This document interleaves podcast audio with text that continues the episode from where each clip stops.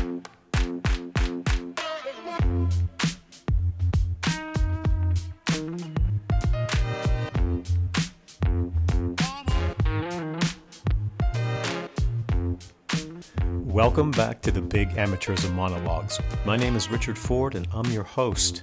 Just a quick reminder that all of my podcast materials can be found at my podcast website, and that is bigamateurism.com. I also have a blog that I have been writing in for almost three years now. And the name of that blog is cagerredux.com. That's C A G E R R E D U X.com. All right, today is Thursday, September 23rd, 2021. And I've just spent the last several episodes talking about the NCAA's infractions and enforcement case against NC State and what it says about the NCAA and how this thing is shaping up in this new process, this independent accountability resolution process that NC State has really been shoved into against its will at the very last minute. And I thought it was important to talk a little bit in this episode about some of the important issues and themes that the NCAA is now presented with through the lens of this enforcement and infractions process. And as the NCAA is trying to adjust to the changing circumstances in college sports, all of them the result of external regulatory pressure from federal courts, from Congress, really by inaction, from state legislatures, and from the free market.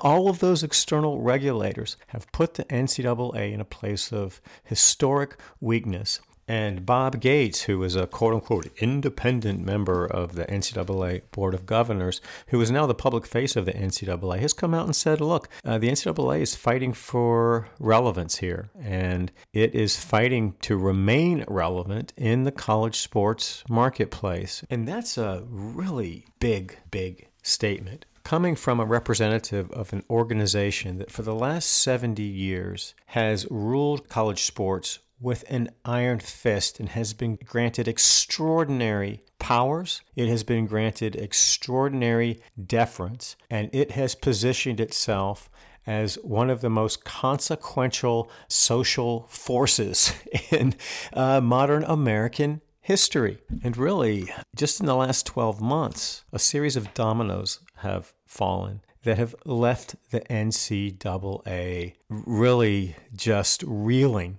and it doesn't know what to do. And for those people of a certain age, this may be reminiscent of the collapse of the Soviet Union. You know, one minute the Soviet Union is toe to toe with America as the two greatest superpowers in the history of the world, and the next minute they cease to exist and they went out with a whimper. And now people still look back and say, What happened? And I think there's a similar dynamic with the NCAA NCAA, and for some similar reasons. And they they are collapsing under the weight of their own arrogance, incompetence, and indifference to the very values that they claim to hold, and their hypocrisy. And this constitutional committee is really an acknowledgement of that. And I'm going to talk about that on the backside of this episode because some interesting stuff is happening there and it's starting to become pretty clear to me exactly what this is and what it is not. And this is just another classic NCAA smoke and mirrors campaign to try to rehabilitate its public image so that it can go right back to what it has been trying to do for the last two years, and that is to attain the iron throne of college sports regulation by completely eliminating external regulators through the power of the federal government and that what they hope will be a bill in the Senate that will essentially eliminate the athletes' rights movement. That's really what this is all about. This is a war against revenue producing athletes, and it has been for a long time. We just haven't had the guts to look at it that way. But now I don't think we have any choice. Even people who still want to believe in the NCAA propaganda and the NCAA myth cannot look away. And that's one of the benefits of the unanimous Supreme Court decision in Alston. It really eliminated the the cover that NCAA propagandists and allies and front people had before Alston. And now they simply can't shout people down and say, You're un American if you don't agree with this. You're a terrible person if you don't agree with this. You're the enemy of amateurism and the collegiate model and the student athlete and the American flag and mom and apple pie if you don't agree with everything we say. Those days are done. And the NCAA simply can't get away with bullying people into submission to heel to the NCAA's construction of reality. That's just not going to happen now. And that brings me really to the first thing I, I want to talk about here, and that is the climate and culture of the National Collegiate Athletic Association. And that ties into another thing I want to talk about, and that is how the NCAA acquired the extraordinary enforcement and infractions powers and, and, enforcement jurisdiction that it has had, at least up to now. We'll see. I think that one of the reasons the NC State analysis was so important is that I think that the NCAA is going to have to declare how it sees itself now in the infractions and enforcement process and whether it's going to try to pretend that the last year just didn't happen. They're just going to pretend that uh, 2021 has just been wiped off the calendar. And the NCAA you know, is fully capable of doing that. And they have a very powerful propaganda machine. And they're very good at just rewriting history and throwing things that are inconvenient to them right down the memory hole, as Mark Emmert did in his July makeover of his public image. And I did an episode on that. Let me see if I can find that. Yeah, that was, that was on July 19th. I did an episode. It was the, episode 40. The NCAA's Ministry of Truth Strikes Again. Mark Emmert flushes 70 years of NCAA history down the memory hole. So I'll talk about this constitutional committee and some of the stuff that's going on right now in the next couple of episodes. But I want to start this episode with a discussion about the underlying philosophy and climate and culture of the NCAA infractions and enforcement process and the people who run it and have run it for the last 70 years. And I think that's really important. Higher education is fixated on culture and climate and really taking a good hard look at why institutions and systems behave the way they do and believe what they believe and how the climate and culture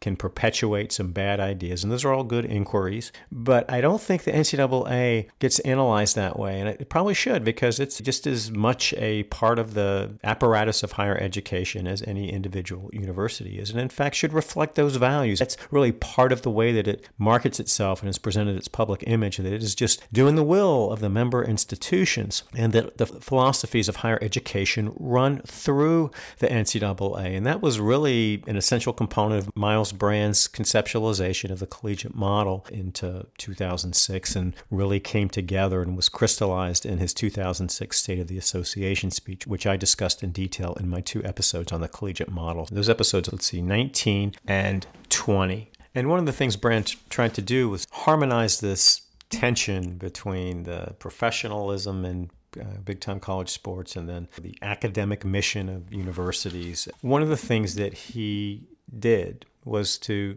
speak publicly. He went on the tour. He did this in Congress. He did this in his public speeches. He did it at the National Press Club. And I talk about all of those speeches and those presentations of the collegiate model in those episodes. But he really evangelized this notion that athletics and academics are inextricably linked. By definition, athletics are ed- inherently educational, therefore, they are consistent with the mission of the university. That was one element of his conceptualization of the collegiate model. But we really don't put pressure on the NCAA within that framework to behave as if it is acting consistent with the values of higher education. And we really don't take much of a look at the climate and culture that has developed at the NCAA. And I'm not really sure why that's the case. I think it's probably because, despite Myles Brand and Mark Emmert's claims to the contrary, the NCAA national office is the face of the NCAA, and the NCAA president is the face of the NCAA.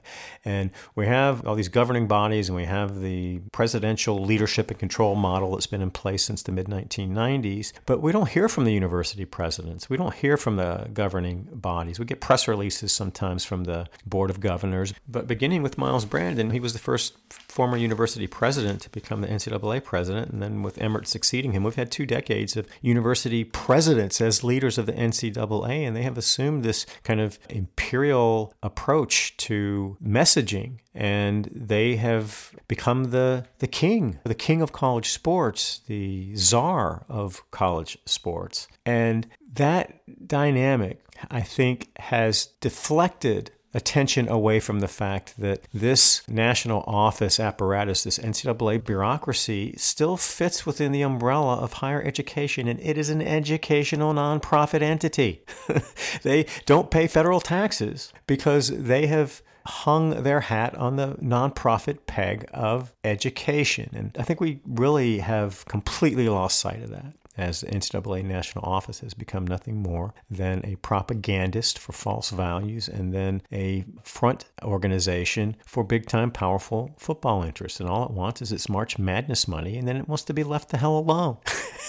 and these external threats, these regulatory threats, have really turned that upside down. And so now they're faced with a whole new world, and I just don't know if they're going to be capable of adjusting to that. And one of the reasons I really wanted to do a deep dive into this State case in the context of this new world that we're operating in is that I think it really shines a bright light on how illusory the NCAA's enforcement and infractions powers and authorities have always been. And to really understand that, we have to go back to the 1950s and to Walter Byers. And in that Pay for Play episode, I looked at some crucial eras in the history of college sports. And one of the most important is the period of 1945 to 1956. And I did an episode on that. I think it was episode 18 in my Pay for Play series. And that is not that dissimilar from what's happening right now. There were some fundamental structural changes that occurred between 1945 and 1956. And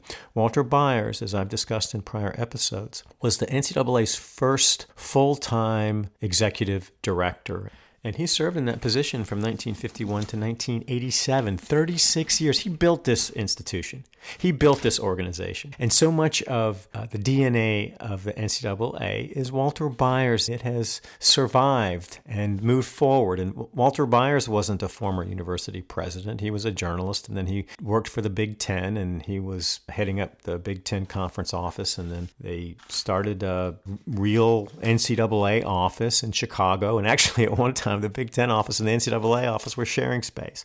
And I've talked all about that. But Byers really built built this thing, and he was a businessman, and he had a huge ego, and he was a tireless worker, and he was on a mission to really build the NCAA in his image, and he was authoritarian. He had a Nixonian component to his personality, and he was very savvy at working the chessboard to acquire power. He loved that. That was his thing, and he loved doing deals. And I used Keith Dunnavant's 2000 and four book, The 50 Year Seduction. And it's really about the television era and big time college sports. And Walter Byers was calling the shots at the very beginning of that era and really through and just after uh, Board of Regents when he, he lost his television empire. But Byers, he, he wrote this book in 1995, Unsportsmanlike Conduct, subtitled Exploiting College Athletes. And in that book, Byers talks about what he viewed as the most important milestones in the history of the NCAA. And two of them occurred in this period of 1945 to 1956. And one was the NCAA's adoption of the full athletic scholarship, which transformed these amateurs into undeniable professionals because the quid pro quo for that athletic scholarship was the athlete's talent, skill, and ability as an athlete. And in exchange for that, the athlete got an athletic scholarship, tuition, room, chalkboard, books, all of that stuff. And that was the fundamental relationship that has really remained intact. And even today, despite everything that's happened in the last year, that fundamental structure, that re- fundamental relationship between the athletes who provide the labor and the value in the product and the institutional beneficiaries of that labor hasn't changed. It's pretty much the, the same. But Byers was clear to say in that 1995 book that that athletic scholarship was outright pay for play. And so after 1956, the discussion shouldn't have been whether athletes should be paid. They're already being paid. The question is how much they should be paid. And that's the same argument that uh, Supreme Court Justice Samuel Alito made during oral argument on March 31st of 2021 in the Alston case. And he just came right out and said that. We're not talking about whether, we're talking about how much. And the NCAA has been very successful at disguising that obvious flaw in their reasoning in how they approach amateurism. But another thing, obviously, that Byers said was among the most important milestones in the history of the NCAA was the 1984 Board of Regents decision, in which the NCAA lost its monopoly over televised football, and all that money had been going to the NCAA.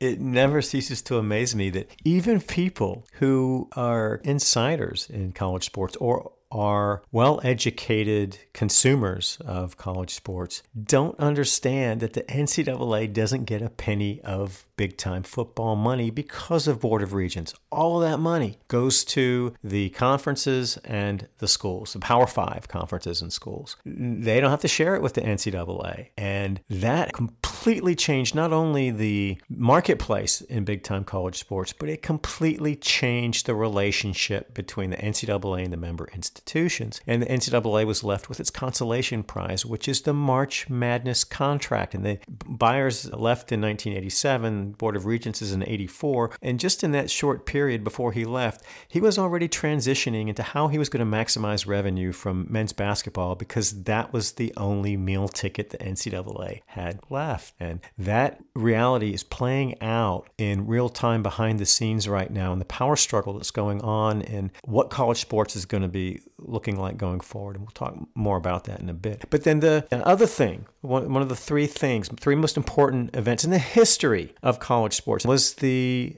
acquisition, the NCAA's acquisition of meaningful enforcement power, authority, and jurisdiction. And that occurred in the early 1950s, and it was the product of complete blind luck and bluff and bluster. And in that 1995 book, Byers devotes a chapter, chapter four, and he calls it A New NCAA Enforcement Begins. In that chapter, Byers talks about what he viewed as the precipitating event in the acquisition of enforcement jurisdiction. And that involved a basketball related point shaving scandal with the University of Kentucky. Also implicated in the point shaving scandal was West Point and then the City College of New York, which had one of the best basketball teams in the country at that time. This point shaving scandal was a huge problem for Kentucky, and it was an opportunity for the NCAA because Walter Byers saw it as an opportunity. That's the way he thought about his relationship to the NCAA. He was always looking to acquire power and to position himself to have a dominant hand in controlling and exercising the authorities that came along with that power.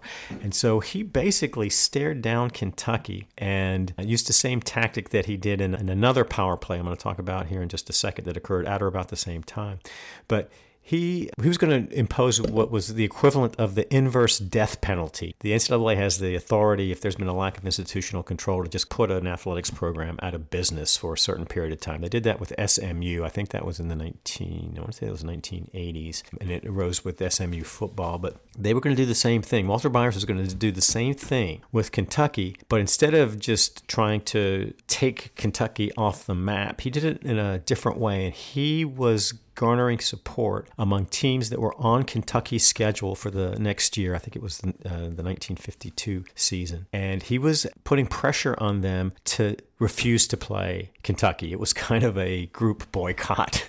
And it was gaining some momentum, surprisingly. People were wondering is Kentucky going to just stand up to Walter Byers in the NCAA? Is Adolph Rupp going to say, You want to come after me, come after me, but you have no authority? And that was true before the early 1950s, from its inception in 1906 when the NCAA was founded until this Kentucky case in the early 50s. The NCAA had zero enforcement jurisdiction. It was just a debating society, and they didn't have an, eh, the ability to come in and enforce any of the principles that they were debating. Walter Byers wanted to change that, and this was an opportunity to do that. So, again, this was just complete bluff, bluster, and circumstance. But before Byers had to implement this inverse death penalty, the University of Kentucky backed down and they agreed to penalties. Kentucky sat down with its conference commissioner, the SEC commissioner, and then they sat down with Byers and they worked out a penalty where Kentucky basically wasn't going to play the next season. And that was a huge, huge victory for Walter Byers because Kentucky blinked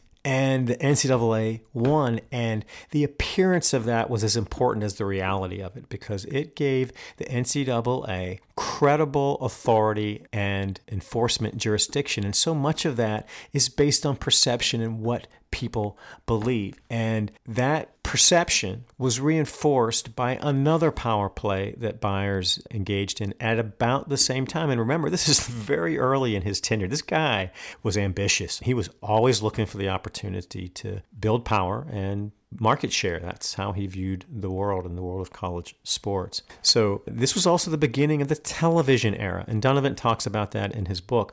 And he has a chapter called the the Great Bluff, and and this was about the other bluff that that Byers pulled off at the same time to the same end, and that was to really create and enhance uh, the enforcement jurisdiction of the NCAA. But as the NCAA was experimenting with football because early in the TV era with college football, there was a belief that TV was actually harmful to the product because it would reduce gate receipts and live attendance at, at games. And there was a healthy skepticism of televised college football. And so they did a couple of experimental years and with mixed results. But then the NCAA decided to go forward with a television package with a couple of networks, but it wanted the exclusive authority to do those deals. It wanted to be the monopolist, it wanted complete control over the televised football market. And at the time, the University of Pennsylvania had been very progressive in its use of, of TV, and it didn't buy into the notion that TV was a problem. They were making good money off of TV contracts, and they were selling out Franklin Field in Philadelphia, which uh, seated, I think, 60,000 people. So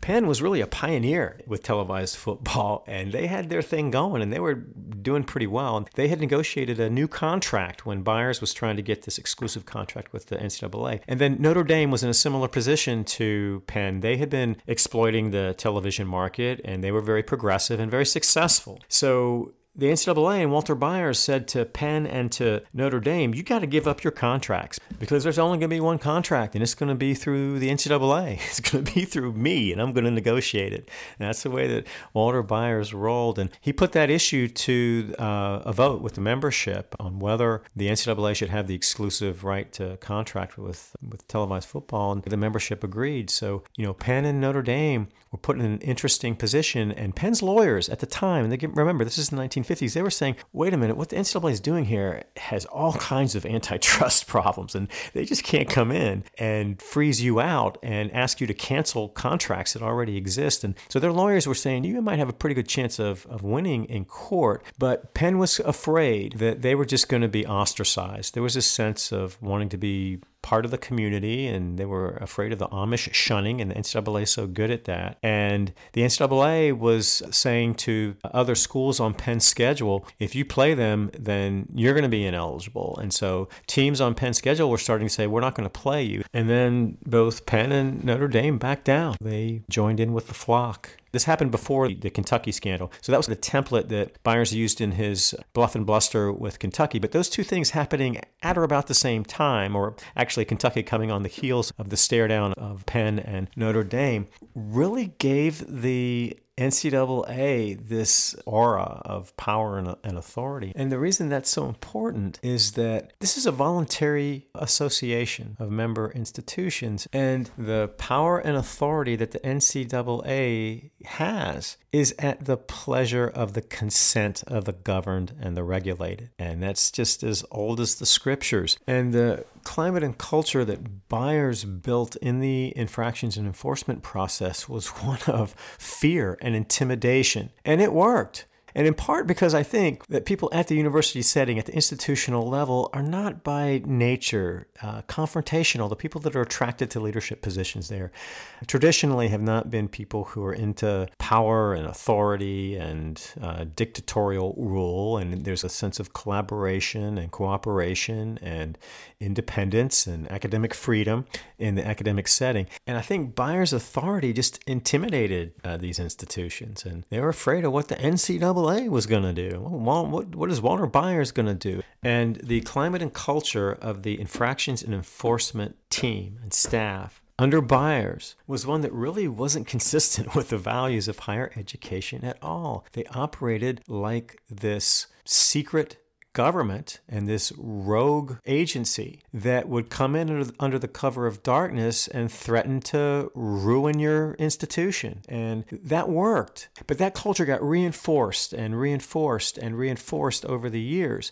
And I think that most people who were subject to NCAA enforcement jurisdiction were just afraid to fight back. That was the way that the relationship between the infractions and enforcement process and the member institutions evolved. And the NCAA was viewed as a bully. And they were a bully. And the best way to deal with a bully is to stand up to him, go toe to toe, and start swinging. And that's exactly what Jerry Tarkanian did in the NCAA's quest to destroy his coaching career and his basketball program. And that was just a legendary battle. But it was the first time that UNLV case was the first time that an institution and then an individual at the institution stood up and aggressively and publicly said, We're, we're not taking this crap and we're going to swing back. And it got nasty. And that battle lasted over, I think, 20 years. And Tarkanian wound up coming away with a settlement, but it was a Pyrrhic victory, I think, and both sides just got beaten up and bloodied. But on the backside of that, the NCAA's basic structure and its authority wasn't diminished at all. In fact, it was reinforced by a decision that came out of that very dispute, and that was this 1988 Supreme Court decision, NCAA versus Tarkanian, where in a 5 4 decision, the U.S. Supreme Court said that the NCAA was not a quote unquote state actor for the purposes of due process protections and that they didn't have to provide any due process in their enforcement and infractions process. And that was a consequential decision that has resonance today, which is why I talked about it so much in connection with this NC State case. And the NCAA climate and culture at the national office, and in particular in the infractions and enforcement process, only got worse because of Tarkanian, not better. And on the backside of that battle, the NCAA was emboldened because it believed it was untouchable, and their arrogance and their bullying and their asymmetrical and random use of their powers and authorities instilled fear in the member institutions who were subject to that authority. And again, all that's just an illusion because the member institutions could have decided on their own to say, you know, just wait a minute here. This is out of control. This is not what we envisioned. This is not cooperative self regulation and self policing. This is a police state that we've created here. And there is a mentality now at the national office where these people come in like the secret FBI task force in the middle of the night and then just ruin our institution. And the member institutions consented to that and they permitted that. And I think one of the motivating factors behind this movement to presidential leadership and control that was the focus of the 1991 Knight Commission work was to take this whole apparatus out of the hands of these business people like Walter Byers or these athletics directors like the people who succeeded Walter Byers. In between Byers and Myles Brand, you had a series of NCAA chief executives who came out of the mold of the athletics director's climate and culture. And I think that the university presidents really didn't deal well relating either to the Walter Byers of the world or the athletic director types of the world. And they were out of their element. And part of this movement to presidential control was to move away from that. Now, ironically, as I'm going to discuss in what's happening with this Constitutional Committee, there's a movement back now away from presidential leadership and control and back to the athletics director mold and the conference commissioner mold. So it's a fascinating transition. But one of the reasons that I wanted to go through this NC State case in detail is that when it began, the NCAA was as full of itself and as arrogant and as indifferent to the rights of the people it regulates as it has ever been. And I think it was on its high horse in a way with the Penn State case in 2012 and then with these basketball scandals in 2017, 2018 that would make Walter Byers blush. And I think that's a reflection on the arrogance of Mark Emmert. And Byers and Emmert share some personality traits in common. And even though Byers wasn't an educator, he wasn't a university president, his approach, his ego, his iron fisted control, and his need to be needed was so powerful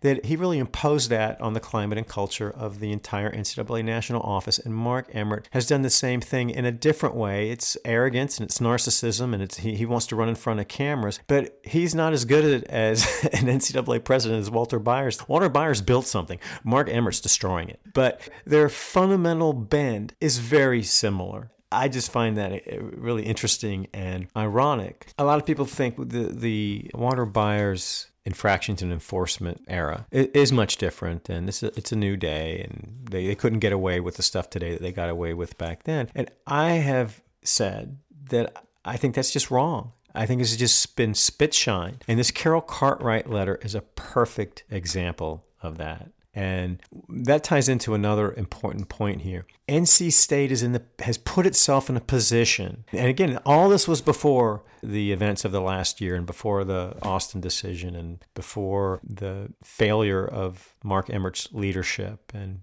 this makeover and the NCAA fighting for its relevance and all, all those things.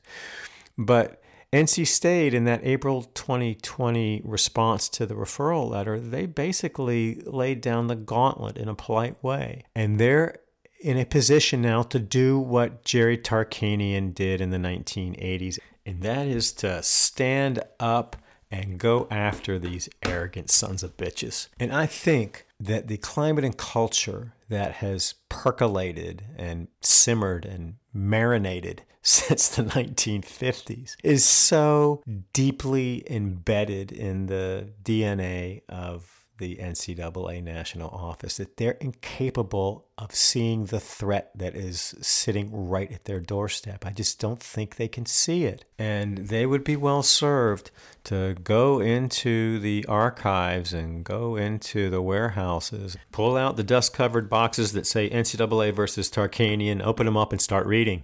And they should pay particular attention to all the internal NCAA documents that they had to produce because in those documents were some disgusting views and personal attacks on Tarkanian that, if, if produced today, would result in the NCAA national office being shut down. And Tarkanian was Armenian, and the national office staff, the, the boys on the enforcement staff, made ethnic uh, slurs and cracks about Tarkanian's ethnicity. And it really pissed off the judge in that case. And that judge went after the NCAA. And it was in large part because of some of the documents that Tarkanian got access to there. And you got to see how the sausage was really made behind the scenes. And the only way that was going to happen was if somebody like Jerry Tarkanian stood up to the NCAA and said, I'm not backing down and I'm coming after you and I'm going to shine a light in your cave and it's not going to be pretty. And he was right about that. And he was one Supreme Court vote away from winning, actually winning and forcing the NCAA to change. But he didn't. He came up a vote short. But that was then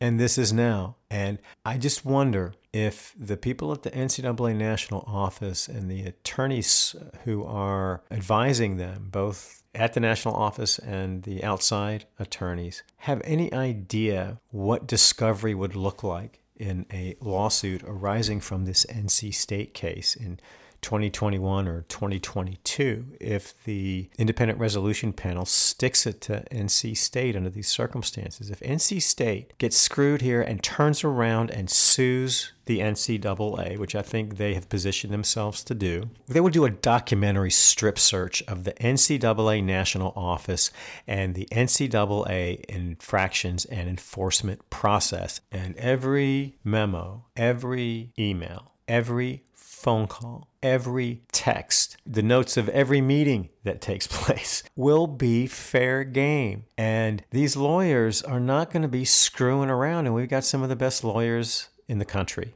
who are prepared to, to wage that battle. I just wonder if the NCAA is capable of envisioning what that scenario looks like. And I know the NCAA is going to come in and file a motion to dismiss if that happens, and they're going to argue Tarkanian. But if that motion is denied and that case goes forward with discovery, I mean, wow, that's going to be a real problem for the NCAA. And if that Cartwright referral memo is the polished up, prettied up, publishable version of what the conversations were like behind the scenes. There's going to be some bad stuff there. There's just going to be some really bad stuff there. And it's because of that potential scenario and the way I've interpreted NC State's handling of this, this infractions and enforcement process that the decision of this independent resolution panel is so important. And I just wonder if the NCAA is going to risk that lawsuit. And the only way to avoid risking that lawsuit is going to be to handle this case very delicately and very gingerly and not come down hard on NC State. So, again, we'll, we'll see. We'll see what happens here. But it would be a mistake. It's always a mistake to underestimate the NCAA's stubbornness and arrogance and its inability to see how its actions are perceived by outside observers. And I just, again, because we have the same people in charge, I just don't know how that's going to change. And in that potential litigation setting, there's another problem here for the NCAA.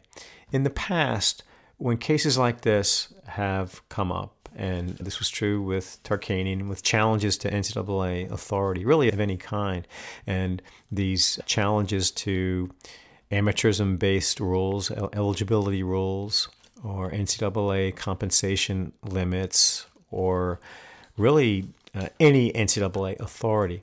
Federal courts prior to O'Bannon and Alston had been very deferential to the NCAA. And part of that climate and culture was a sense of legal immunity, and they were never going to be held responsible for any of their overreaching. And the NCAA has been very successful in just marching into court and slapping down motions to dismiss and then waltzing out with a win and without having to account for their conduct or to change it one iota. And one of the powerful results of this Alston decision is that deference, that built in deference that just has walked in with the NCAA and its high powered lawyers every time it's uh, beating back a challenge to its authorities. That deference no longer exists. Federal courts are no longer going to be blinded by the dazzle of the NCAA's powerful attorneys and the power of its brand and the authority that it has wielded as the iron throne regulator in college sports. That doesn't have any sway now because of the Alston suit. And not just the fact that the NCAA didn't get the result it wanted in Alston, but the Supreme Court unanimously rejected the NCAA's arrogance. And, and, that was really, I think, the overriding message in that unanimity. And that is who the hell do you think you are? You're not special. You have to play by the rules that everybody else does. You're not above the law. You're not going to get special treatment. And you're not going to get antitrust immunity. Oh, and by the way, your compensation limits in the proper case might be struck down altogether because they are un American and they don't play by the rules that all other Americans have to play by. And that is free and open competition. so the, uh, the message that was built into that is so powerful that I don't think the NCAA can waltz in. If NC State sues the NCAA and the NCAA walks in with its usual arrogance and slaps down a motion to dismiss and cites Tarkanian, I just don't think that's going to be an easy sell. They're going to have to defend it. They're going to have to prove it up. And that federal judge might be looking real hard at ways to get around that precedent, the Tarkanian precedent. And we have to remember, too, that one of the reasons the NCAA was so successful in going after Tarkanian and prevailing in that case was that they had painted Tarkanian as the bad actor. And one of the reasons that Tarkanian was perceived as a bad actor is that he was perceived as bringing in bad kids. A lot of his kids were kids that some schools wouldn't take because of their academic credentials or whatever the reason was, but all of them were African American. And there was a lot of, I think, silent racism built into the way that the NCAA and its propagandist megaphones in the sports media demonized UNLV. And when you look at the Supreme Court decision, the majority opinion in that decision in 1988, I think you can really feel the deference to the NCAA's construction of reality. And that was a white hat, black hat reality and Tarkanian was wearing the black hat. And I think that when you compare, I'm, I'm, I'm going to do an episode on this because I still have to talk in more detail about the Alston decision, the actual decision, and how the court framed the issues because that's so important. And the way that the Supreme Court framed the issues in Tarkanian in 1988 was very deferential to the NCAA's values and the position that the NCAA saw itself occupying in the 1980s as the guardian of the revered and venerable tradition of amateur athletics athletics, all that stuff. That framing of the context in that case is completely 180 degrees different from the way that the United States Supreme Court framed the case in 2021. And they went on the exact opposite side of that white hat, black hat dynamic, I, I believe. And they were saying, you're the problem here, NCAA, because you're violating antitrust laws. And it is a blatant violation. And it goes to fixing wages and we're not talking about widgets here. We're talking about human beings. And this is price fixing. You're fixing the price of labor. And this is bad. And it could get worse for you.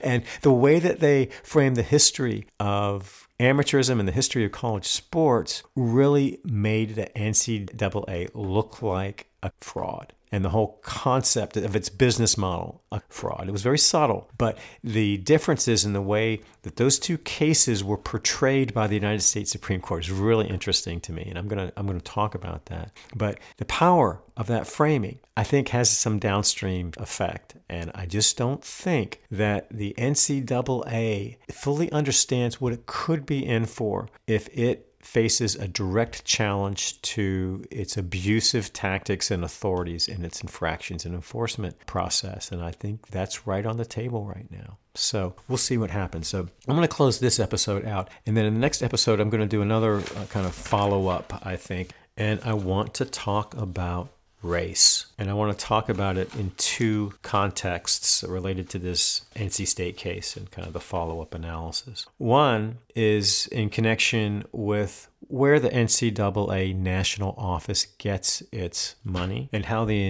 uh, fractions and enforcement process is funded. Second context is that the vast majority of NCAA infractions and enforcement resources go into investigating claimed violations of NCAA rules that occur in the acquisition of talent in football and men's basketball and the disproportionate number of African American athletes that find themselves in the crosshairs of that enforcement and infractions priority. And using the NCAA's own statistics, it's just stunning, really stunning. And then I'm going to tie that into the players, the actual people who were implicated in these basketball related scandals that gave rise to the Commission on College Basketball and this new independent accountability resolution process. And we have to look at that and the NCAA don't want to talk about that, but that may be the most important thing to come out of this entire debacle. So, with that, I'll